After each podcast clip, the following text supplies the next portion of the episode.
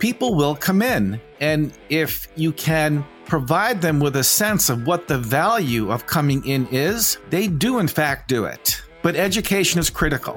This is True to Your Heart Lessons on Living a Healthy, Hearty Life. Brought to you by Amarin.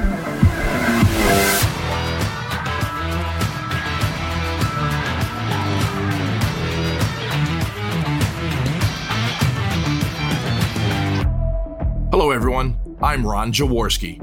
Welcome to True to Your Heart, where we discuss new ways of looking at your cardiovascular health with leading health and wellness experts. Last time we focused on women and their heart health, and today we're now going to focus on men and their heart health.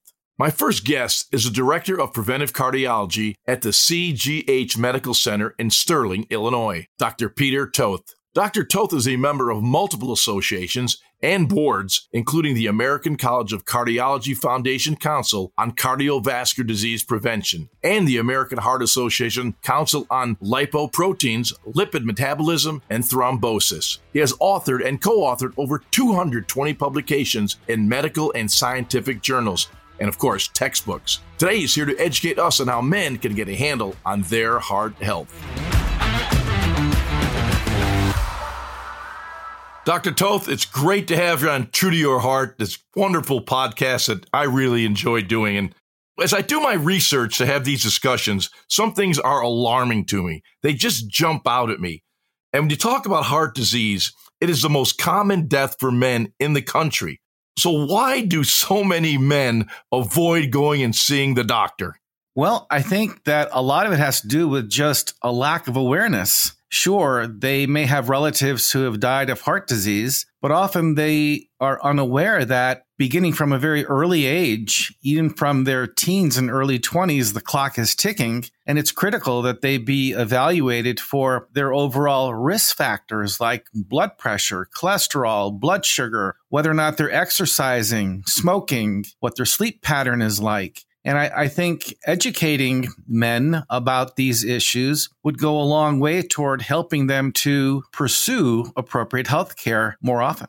A recent Cleveland Clinic survey highlights a negative attitude that many men have about seeking medical care. And I, I found the, the results astounding, and I, I'll give them, and then you could comment on them. 72% of respondents said they would rather be doing household chores. 65% of the respondents said they, well, they avoid going to the doctor as long as possible and 20% admitted they aren't even honest with their doctor, and 37% said they withheld information from their doctor. I mean, what do you think when you hear statistics like that? To me, they're mind boggling. And where do you believe that this negative attitude toward going to the doctor has, has come from? I have been aware of those findings, but I'd, I'd like to see how that survey was structured because if 72% of men say they would rather do household chores like cleaning the bathroom. I think to some extent they're trying to be funny because I don't think they really mean that. In my experience, it takes time for men to develop a, a good, trusting relationship with their physician. But once they do, I find no difference between men and women who pursue healthcare in terms of the honesty in terms of the forthrightness, in terms of their description of symptoms they might be having, or in terms of wanting to remain healthy and maintain overall mental as well as physical wellness. So I actually don't believe all those statistics.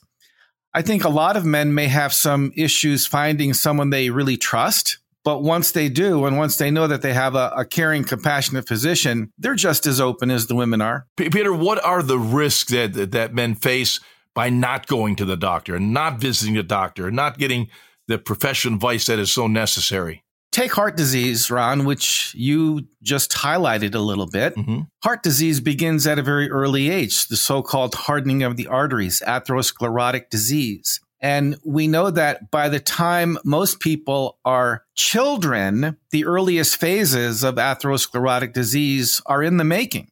And then as we move through adolescence and into early adulthood, it progresses. There are some very grim statistics out there when you look at studies that looked at unfortunate young men who were killed in Korea or Vietnam, you find that half, half of these young men in their early 20s already had anatomically apparent coronary artery disease in their hearts. Now you think of this as an older man's disease. But when you're talking about half of young men in their early 20s already having anatomically apparent disease, this is a very serious issue for young people. And the problem is we typically wait till someone is older or already has manifested evidence of disease that we begin to treat them.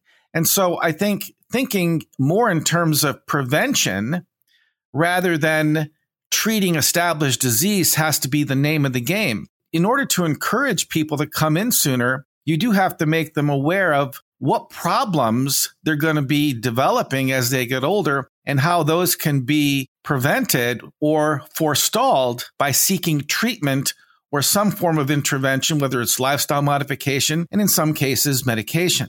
Is there a way we as a society can better address the fact that men do not want to go to the doctor? I mean, is, should there be some public service announcement? Is there a better way to handle it and make people aware of the great work being done by doctors like yourself? Yeah, I think there's some very simple things. If you put up billboard signs mm, Yep. Uh, emphasizing the need for preventive care. If you provide people with appropriate press. So nothing that advertises a specific approach or a specific medication, but just educates people about simple things like why it's important to exercise virtually every single day of your life, why it's important that you not smoke beyond cancer, because smoking is a critical risk factor for heart disease as well, why it's important to eat a healthy diet, why it's important to sleep an adequate number of hours, uh, why it's important to be evaluated periodically for your cholesterol. Make sure you're not diabetic. Make sure your blood pressure isn't climbing. Uh, make sure that you're not developing cancerous lesions on your skin. People will come in. And if you can provide them with a sense of what the value of coming in is, they do, in fact, do it. But education is critical. I totally agree with that. I think of people that I've come in contact with, and sometimes they just don't understand how they can reduce their risk of heart disease by going to the doctor, by getting more information. They find out more. So, what would you recommend to people say, hey, that want to reduce their heart disease? What would you tell them? Well, I would tell them that not only do they need to understand that the time is now, but they need to inculcate that same sense into their children, other family members, and get checked out. Again, this is a young person's disease. It develops insidiously, slowly, progressively over time. And yet, you know, it's interesting when you look at the statistics, Ron, because between 1980 and 2013, the prevalence of people dying from heart disease continuously decreased for both men and women. But since 2013, it's once again on the rise and it's rising continuously for the last seven to eight years. And it tells me we really need to do a better job of educating our society, educating all members of our society. If you educate people, you can help to reduce healthcare disparities between different racial groups, between men and women, uh, between different ethnic groups. Educating people about the need to remain adherent with therapy goes a long way toward helping to reduce disease prevalence and premature death.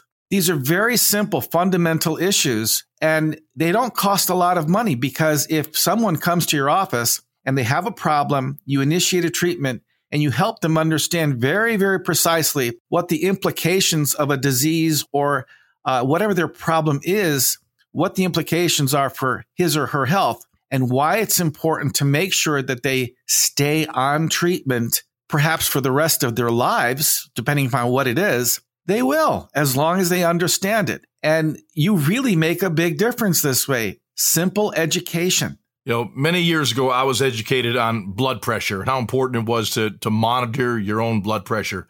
Uh, and I have a blood pressure monitor every morning. I check my blood pressure, be sure it's in the range that it needs to be at. What would you recommend as a normal blood pressure range for those people that monitor their blood pressure?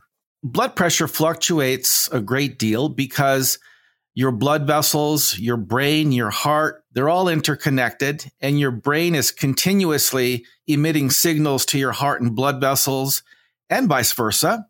And you're responding to your environment. You're responding to dietary intake. There's a whole lot going on that determines what your blood pressure is going to be at any given moment in the day.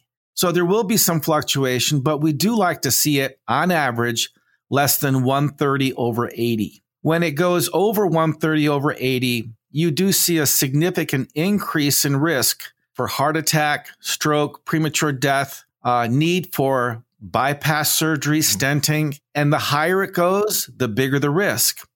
But there is something of a change in the slope of the relationship. So less than 130 over 80 is pretty much ideal.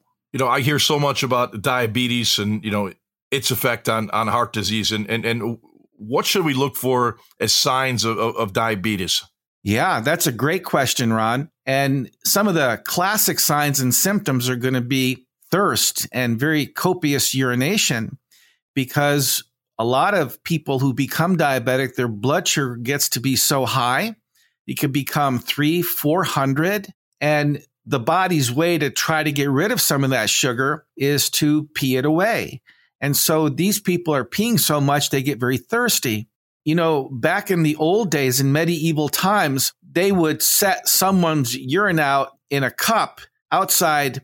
And if it drew a large number of flies, wow, uh, no kidding, they would sometimes just make the di- the diagnosis of diabetes on that basis alone because the the urine was so sweet it would attract the flies. Now, something else that's very important is some people may develop numbness and tingling in their fingers, their toes. Uh, they may experience fluctuations in the acuity of their vision, depending upon what their blood sugar is. They may feel chronically fatigued.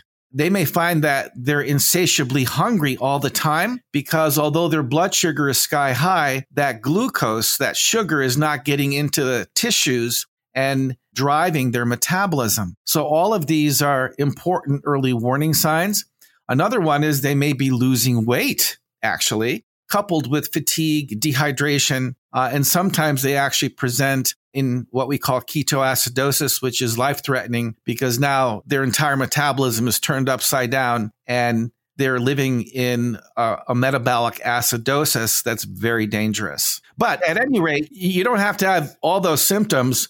It's just important as an adult to be checked every year or so to see what your sugar's like. I hear so much about alcohol and, and its effect on the heart. And, you know, I've heard things like red wine actually can help with your heart health. And I don't know if that's a myth or not, but what are your feelings on alcohol and their impact on your heart health? Yeah, that's very interesting. Actually, there's something called the French paradox that put this question on the map because a lot of people consider alcohol to be somewhat deleterious to health. But when you look at the French, they drink the most wine per capita of any people on earth. And yet they have some of the best longevity of any nation on earth. And the same for the Italians, especially the Sicilians who drink a lot of wine and they're very long lived. And actually, here in the US, the Framingham study, which is very famous, it's in Massachusetts, uh, actually showed the same thing. Now, there is a point where it's deleterious, but bottom line is when we talk about one or two glasses of, of wine a day uh, for the average man or woman, it does appear to have more health benefit than any uh, signal for hmm. danger. And why is that? It does appear to be a heart healthy issue because alcohol can actually help dilate blood vessels which is good for tissue perfusion with blood. And then you specifically mentioned the red wine. There are a lot of compounds in red wine, the so-called tannins, which are compounds like resveratrol, quercetin, catechin. The list is very long. These are uh, actually very potent antioxidants. And it's believed that these antioxidants, especially in red wine, uh, provide some degree of protection because atherosclerosis or hardening of the arteries in in some sense, is like a, a, a rusting of a pipe. Hmm. And if you have an antioxidant available, it appears to be beneficial. So I certainly don't discourage people from sensible wine consumption with the evening meal. and I mean that.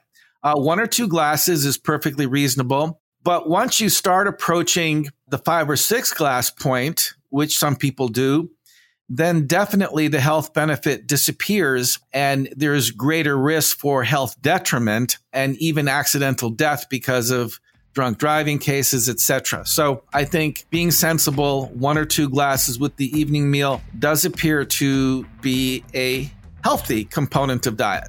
Dr. Peter Toth, thank you so much for joining us on the True to Your Heart podcast. Your information is invaluable. Thank you so much. Thank you so much, Ron. Our next guest is a former NFL running back with the Pittsburgh Steelers and the Chicago Bears, an ESPN analyst, and a survivor of non Hodgkin's lymphoma and open heart surgery. He is also a great friend of mine and a superhuman being, Merril Hoge. This show is uh, very special to me because I have my dear friend Merril Hoge with me. And Merril and I uh, spent a lot of time together at ESPN. In fact, uh, over 20 years, we were colleagues and became great friends. And he's a very special person, as you will find out in the next, oh, 20, 25 minutes or so here on True to Your Heart, that this is a very special human being, uh, not just a tremendous football player, but a tremendous person. And that's probably the, the quality that I admire most in Merril. So, Merril, great to have you here on True to Your Heart podcast. Jaws, let me first acknowledge this. It's the first time in over 20 years you got it right how long we've been together. it's good to be with you, brother. Well, the, the memory's still good, my friend. The memory's still good. And, you know, you've had, you know, some incredible ups and downs in your life, uh, not only on the football field, but in life in general. And, you know, I, I, I still remember the day uh, when you had your open heart surgery in Pittsburgh. And uh, Sal Paolantonio and, and myself uh, went to Pittsburgh to be with you. And, give you whatever support we could give you. I, I still remember seeing you after you came out of open heart surgery, and uh, I'm going, oh my God, you know, oh my God. And then the next day when we came in, you said, well, you're already up around walking. It, it was just remarkable to me that after open heart surgery, the recovery you've had, and you were back to work in four weeks. Give us a little background on what led to that surgery. You know, ironically, Jaws, it's actually a, kind of an arduous and a long one and a, a very interesting one. I actually was diagnosed, or they diagnosed that aorta defect on my last PET CAT scan that I had when I uh, I'd been going through cancer. So when I got no treatment, I had to do these PET CATs every month, and it was my last one. It was year five. It's the last one. As long as that one was going to be clear, they were going to give me my cured perspective. Obviously, that's the only thing I cared about. That's was my focus. And even though it'd been five years, you still worry about that last one, you know, for it to come back and show signs of the disease. And then you're, you're fighting again. But they came back and they said, Hey, listen, Merril, you never have to come back in here again. You're cured. There was something in his voice that just, I was like, ah, that's not the last thing he's going to say. He's like, but uh, we noticed that um, your aorta is a little enlarged. You might want to get that looked at don't know how severe it is, but you want may, may want to look at it. Okay, yeah. Jaws, I don't even know what the aorta is. I go, what's your aorta? And they go, that's your heart muscle. And I'm like, oh, well, I've been training my whole life. Of course, it's a little bigger than mm-hmm. the rest. And I was like, yeah, don't worry about that. Anyway, long story short, they we monitor it for a year. I do an echocardio, you know, once a year and it really didn't change. Then that's what they felt. They felt, felt after a couple years if it really hadn't changed, and that was the lining of the wall of the bubble more than the bubble itself. It wasn't really going to be a factor. So after two years, I stopped. Wow. And for some reason, almost 10 years later, every day I'd train, I'd do intense training. I don't know why, but something was eating at me. Uh, you know, I was thinking about, God, if I had a heart attack down here in my gym, I mean, my kids were gone. I'm like, nobody would probably find me for weeks. And I'm like, why would I think like that? That's the dumbest thing. It drove me. I said, I had had a stress test. So I called up my doctor and I said, Hey, listen, I, I want to get a stress test. He goes, Well, why?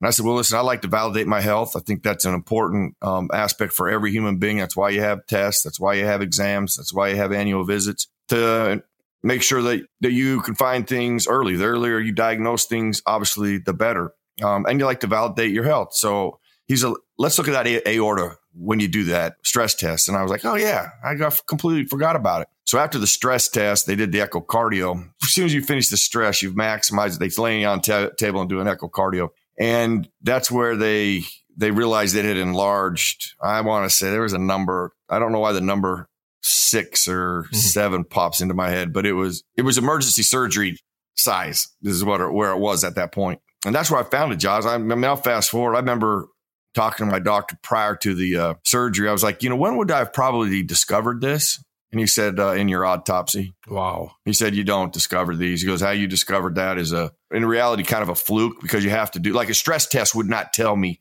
I had this. You need that echocardio to get verification of it. So that sent chills down my spine.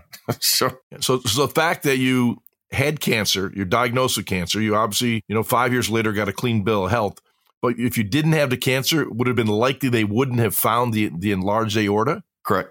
Like I said, the doctor, I would have had no. You really, I had no symptom. I mean, my my, my aorta was at an emergency level, emergency surgery level. Okay, I had zero symptoms. I had nothing that would indicate I was having. I had that issue nothing. And I was training hard. I was um, no less active than I've ever been in my life. And there was nothing that held me up. I didn't feel anything. It, honestly, Jaws, it was just like my gut. Mm. You know, I, I, that's why I think, you know, I try to tell people, you know, when you invest in your health, you're your biggest, best weapon. You're your best doctor. You're your best nurse. If you listen to your body, the more in tune you are. And I tell you, that's what was eating at me. Something was wrong. And it just provoked me to call my doctor and get a stress test because I hadn't had that in a while. I mean, thank goodness I did. Well, you've always been an incredible workout warrior. Uh, as I said a few moments ago, you know, after the open heart surgery, a month later, you were back to work. It was remarkable. You were such a, a tempo setter for all of us. And I, I kind of think of myself, one to keep myself in pretty good shape, but you are in magnificent shape. Were you always that way or was, were the health challenges, uh, what really motivated you to get yourself, you know, in the shape that you even maintain to this day? You know, Jaws, it started uh, when I was about five or six years old. To be honest with you, I was uh, I, I'd see those comic books. I'd see Spider Man. I see Batman. Now, now Spider Man was the guy that stood out because I'm like, I'm like, how do these guys get those bodies, man? I'm like, those are great bodies. I'm like, how do they do that? So as a kid, I got fascinated by how their bodies were, and I I became passionate about training. Um, I tried to eat right. I tried to work out. Shoot, when I was in in junior high, I'd, I'd, get a hall pass twice a day to go to the bathroom. I'd go down to the gym. and, you know, back then, you the universal set's the only thing you had. Like if you had a universal set like that was big time. and I'd go down there and bench and do shoulders. And, and then I'd come back to classroom. and like people are like 20 minutes in the bathroom. That's a long time in the bathroom. I was fascinated with it as a kid. Um, and then as it evolved in my life, there was actually, uh, I was around 13 years old we were at this pool party. There was one of the kids who was like the, the stud of the high school. He was about six years older than me, and he was, I mean, everything in sports. And his dad was there with him. And I remember a guy, these two guys were talking next to me, and they're like, oh my gosh, his dad was just like him when he was in high school. He looked like him. I mean, he was as good athlete as he was, but I mean, his dad was really out of shape. I mean, his dad was really, really heavy. And I remember thinking, I'm like, now, does that just happen? Or did he let himself go and that happens? But it was a good, te- it was a testament for me that, that as a kid, I'm like, I'm not going to let myself get there. I remember as a kid, I thought, I'm not going to ever let myself get out of shape. That's a responsibility I have to myself and to my family. And it ended up, you know, evolving into, I mean, my profession, our professions that we played, you know, you had to be in physical shape and the best physical shape you could be in, the better you're going to be. And um, that was just part of it, though. That was never really my driving force for it. It's always been a personal matter. It's the thing I enjoy and invest in the most. It's my greatest investment. I try to tell people all the time it's the one thing in circumstances like I've had when I was diagnosed with cancer or open heart surgery. The first thing they ask you, you got to be in great shape to survive it. Mm-hmm. Um, in fact, I go back to the cancer. There was a guy who was 39 years old, year older than me, that was told he wasn't in good enough shape to withstand the brutality of the treatment. So they couldn't even do treatment to him because he was in such poor shape. And it's not something you can go down to Target and purchase, mm. you know, if you need it. And two things I think are of great asset to people. If something were to come um, health wise, your health and early diagnosis. Like those two things are the probably the most pivotal thing that we are responsible for and that we have access to and we need to utilize. And I've utilized that in my life in every aspect. And I'm I'm, I'm grateful because I'm probably not here talking to you, mm. uh, my friend, if if I hadn't done that. You know, I, I think back on uh, your your career, and even going back to, to high school out in Idaho, and you know your college career, your pro career with the Pittsburgh Steelers and the Chicago Bears. To me, it's somewhat easy to talk about staying in shape and training because you know that's what you do. That your your body's a temple. You take care of it. You're competing in professional sports. You you know you have to be at your very very best mentally and physically. But as time goes on, you know you're retired. You're working at ESPN you know, they bring out the platters between every break. You get lousy food that you probably shouldn't be eating, but we eat it anyway. you know, it, it's a different lifestyle. How do you maintain your lifestyle now you know, as opposed to how it was when you were training to be a professional athlete? Yeah, you said the pivotal word, Jaws, is it's a lifestyle. You know, so um, I've structured a lifestyle where I know how to eat. Okay, so I really know how to uh, what kind of foods to eat and how much to eat. I think that there's a, a certain formula that I follow that's helped me learn how to eat and make good choices. But I really surround myself with this. I try to make sure I avoid sugar at all costs. You know, uh, fructose, syrups. I mean, all of the sugars that are really toxic and bad for you. In fact, most people don't realize this. There's actually a limit that you're supposed to have per day. So adults, male, males, it's 39 grams. For women, it's 25 grams.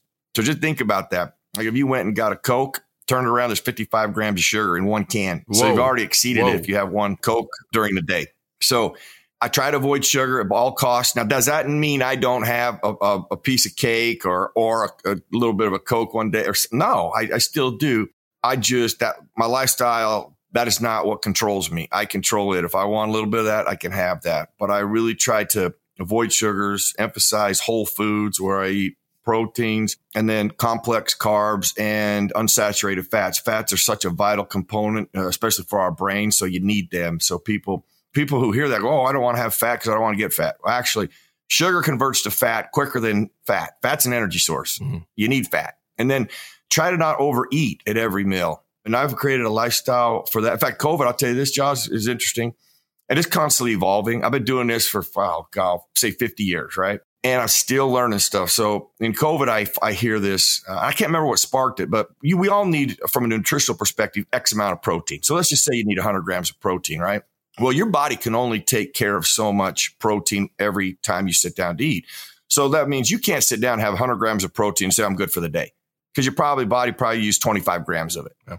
So what I did is I started looking at how I was eating. I'm like, I'm probably eating too much protein per meal. So I stretched it out to almost seven meals. And I would take like 25 to 30 grams every setting and then surround it by some complex carbohydrate and some fat. So I, I do my physical. My doctor asked me if I wanted to do my body fat. And I was like, I didn't want to go sit in a pot or water. I got, and anything else to me is irrelevant. It doesn't really measure it. But they now have bone density. They tell you bone density, your muscle mass, and your fat per limb. Wow. So right, left leg, right, left arm, core. And then they sum it up. It's the most detailed way to tell body fat. And I was like, oh, well, I'll do that. And they went in and I ended up being 7.7. Now, I tried 30 years ago to try to get my body fat. I had a contest with a member EA, EAS right. Nutrition, Shawn and Bill Phillips. Shawn, oh yeah, you might remember Shawn Phillips uh, at the Super Bowl. They had some great parties. I know that. yes, I knew you remember as soon as I said that. so we had a contest, and the lowest I could get was 8.5. My, my point is and I'm not trying to impress anybody, but impress upon people how important what you consume and how much you consume, you know, throughout your day. Wait, right, right now, Merril, you're 7.7% body fat right now? Yeah. I just did. My, Holy. And, and listen, Jaws, I was blown away too. When I got done, I was like, are you, I was like, I'll go, he goes, I, he came in, he says, he goes, I never seen a 56 year old uh, 7.7. Holy, but it's, I have, I, there's no diet. I, I, hate the name diet. When you hear a diet, um, you talk to people, they're like, yeah, I'm to try this for six months. I go, what you going to do after that? Well, I'll go right back doing what I was doing. It's a lifestyle, right. you know, and you got to create a good lifestyle, a healthy lifestyle. You, you learn how to, you know, I'll tell you, I'll give you something, Jaws, that would help people when you're looking at choices of foods. You know, like that's what's a struggle with people. They're like, okay, what do I eat yep. and what's a good food? So when you think of diabetes, ironically, when they came and I recognized when they recognized you ten years ago, the they gave you an award,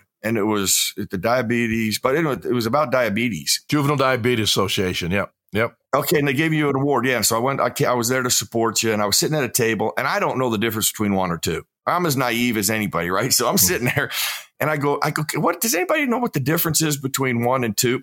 They're all twos sitting at the table. Okay, they tell me they're like the kid next to me. He goes, well, it's pretty simple. One is a genetic thing two is your fault. And I was like, what? So then I started learning about the glycemic index. So if, what happens if you go back to sugar? If you spike your glycemic de- index all day, every day, that can really drive you to diabetes. It's tough on your internal system, your body itself. So how can you reduce that? So that's ultimately the best way to figure out what do I eat. So if you have used this formula, it's three against two. These three must be bigger than these two. These three are fat, protein, and fiber. So if you're looking at a food, add those three up. Whatever that number is, these two cannot be higher than it carbs and sugar. Like carbs and sugar cannot exceed fat, protein, and fiber. Mm-hmm. Right. And that will help people make choices as they eat. And they'd actually, people will be shocked. Now, if you're going to have three foods, you got to add them all together. One might have higher, but the other two might um, balance it out. But it's a real easy thing for people to use to make choices about how they eat, mm-hmm. the snacks they have around, and create a lifestyle. Well, speaking of a lifestyle, obviously talked about diet, nutrition, watching what you eat, you know, obviously monitoring what you eat.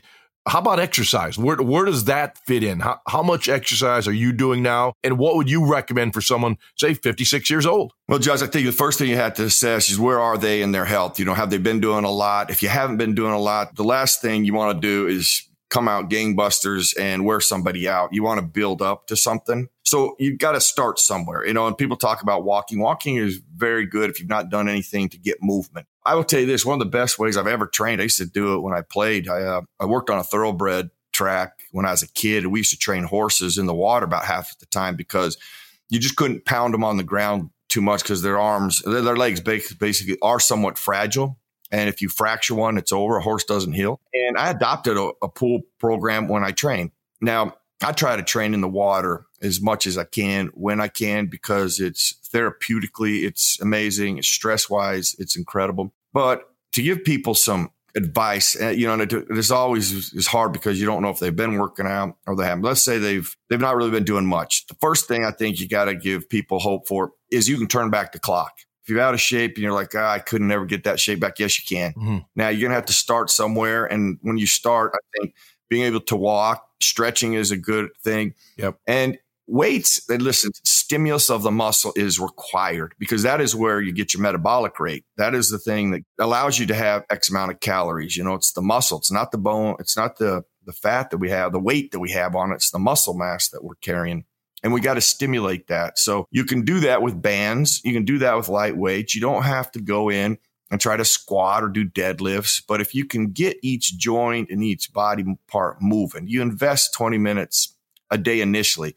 I do believe though that you need to invest at least 30 to 45 minutes a day to really get value in your health, get good health, you know. And listen, some is better than none, but that is really what you got to build up to. You don't start out there, but you build up to that.